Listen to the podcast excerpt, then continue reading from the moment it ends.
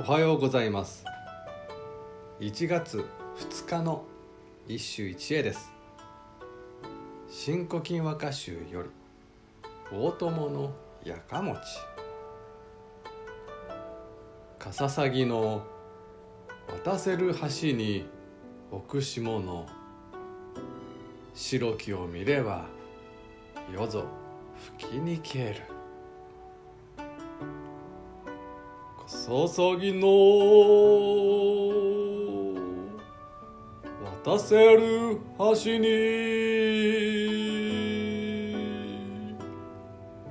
奥しもの。白きを見れば。夜ぞ吹きに行ける。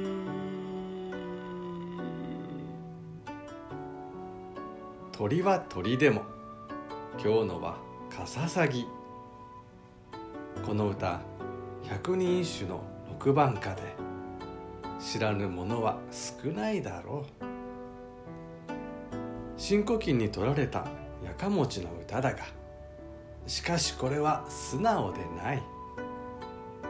かささぎの渡せる橋とは研究と織姫を結ぶ七夕の夜にあるもので和歌の絶対のルールに従えば秋以外に読んではならない。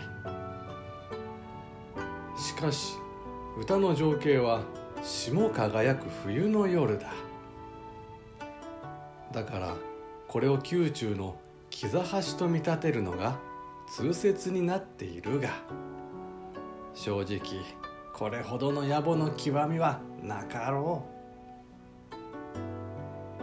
幻冬の夜空に輝く満天の星。これこそがやかもちの感動のすべてだ。